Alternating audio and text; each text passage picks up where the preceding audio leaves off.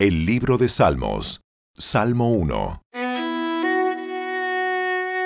Qué alegría para los que no siguen el consejo de malos, ni andan con pecadores, ni se juntan con burlones, sino que se deleitan en la ley del Señor, meditando en ella día y noche. Son como árboles plantados a la orilla de un río, que siempre dan fruto en su tiempo. Sus hojas nunca se marchitan y prosperan en todo lo que hacen. No sucede lo mismo con los malos.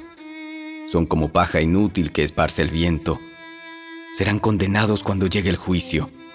Los pecadores no tendrán lugar entre los justos. Pues el Señor cuida el sendero de los justos, pero la senda de los malos lleva a la destrucción.